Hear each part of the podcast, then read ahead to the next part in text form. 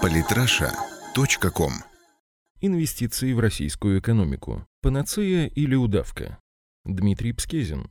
На недавнем 20-м Петербургском международном экономическом форуме российская власть изо всех сил привлекала инвесторов. Особенно обхаживала она иностранный бизнес, в обмен на зарубежные капиталы обещая всяческие преференции. Но стоит ли этих усилий возможная отдача? Что такое иностранные инвестиции для российской экономики? Спасательный круг, благодаря которому она останется на плаву, или тяжелый якорь, который утянет ее на дно?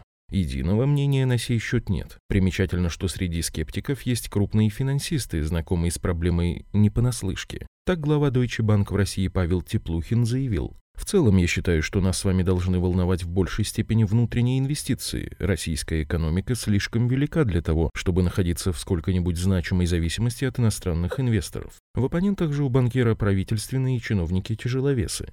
Среди них, например, глава Минэкономразвития Алексей Люкаев, который в качестве палочки-выручалочки для российской экономики настойчиво предлагает использовать прямые иностранные инвестиции, ПИ, в среднесрочной перспективе именно инвестиции, в отличие от чистого экспорта, ограниченного стагнирующим глобальным спросом и конечного потребителя, ограниченного динамикой доходов населения, станут основным локомотивом роста. Министр даже контрольные и спасительные цифры назвал. В обозримой перспективе инвестиции должны расти на 7-8% в год. Надо сказать, свои убеждения стороны отстаивают давно, считая их единственно верными. Скажем, Павел Теплухин и в 2013 году говорил о малой роли ПИ. Все иностранные инвестиции в Россию составляют полтора процента от ВВП. Увеличатся они в два раза не беда, уменьшатся в два раза тоже не беда. При этом, подчеркнул финансист, наши родные компании вложили сами в себя 25%, вот, мол, в эту сторону и нужно двигать. В то же самое время правительственные чиновники на заседании Консультативного совета по иностранным инвестициям в России, возглавляемого премьер-министром Дмитрием Медведевым, ломали голову, как на фоне замедления мирового экономического роста увеличить приток зарубежного капитала в нашу экономику.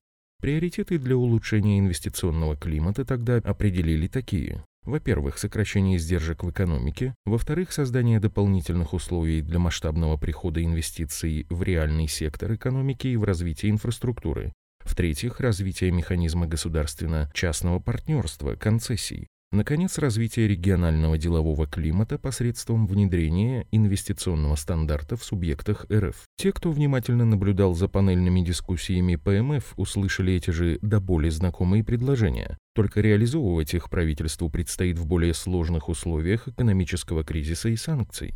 Впрочем, несмотря на наличие диаметрально противоположных взглядов, истина, как водится, находится посередине. Если для привлечения иностранных инвестиций правительство будет активно бороться с инфляцией, развивать малый и средний бизнес, ломать административные барьеры и создавать эффективные финансовые инструменты, толк и без заморских капиталов будет. А уж если на этом фоне бурным потоком ПИ в российскую экономику устремятся, станет и вовсе хорошо. Только при этом стоит помнить, что инвестиции инвестициям рознь. В погоне за длинным долларом, евро или юанем можно запросто угодить в ловушку. Как отмечали аналитики еще в тучный на ПИ 2013 год, 98,8 миллиарда долларов только за первое полугодие, подавляющая часть иностранного капитала оказалась российского происхождения. Сначала деньги были выведены в офшоры, поменяли там прописку, а затем вернулись. Увы, вернулись они не для модернизации производств и внедрения современных технологий, как на это рассчитывали чиновники, а исключительно в виде кредитов и займов. Больше того, львиную долю этого капитала, около 70%, направляли либо на рефинансирование ранее взятых кредитов и займов, либо на финансовые спекуляции, либо на извлечение сверхприбыли в сжатые сроки. Сырьевое проклятие иностранные инвестиции тоже одолеть не смогли. Зато с последним прекрасно справились западные санкции, вынудившие Россию к диверсификации экономики и развитию несырьевого сектора. В то же время наша экономика чудом осталась жива, когда в условиях санкций пришло время платить по внешним долгам. Государству пришлось поучаствовать в спасательных работах. Тем не менее, все это вовсе не значит, что от иностранных инвестиций один вред и от них надо бежать, как от огня. Глупо отказываться от микроскопа только потому, что кто-то может шарахнуть им по голове. Просто нужно трезво оценивать, с какой целью заходит в страну или в ту или иную отрасль иностранный инвестор, и не заглатывать наживку, если можно попасться на крючок. Рациональный подход к ПИ в текущий момент вполне реален. Российская экономика, безусловно, испытывает трудности, однако о катастрофическом ее состоянии говорить уже не приходится. Больше того, многие эксперты уверены, что худшие времена позади. Скажем, советник Института современного развития Никита Масленников прогнозирует. В этом году экономика еще будет падать, а в следующем уже возможен небольшой рост, по разным оценкам, от 0,3-0,5% до 0,8%.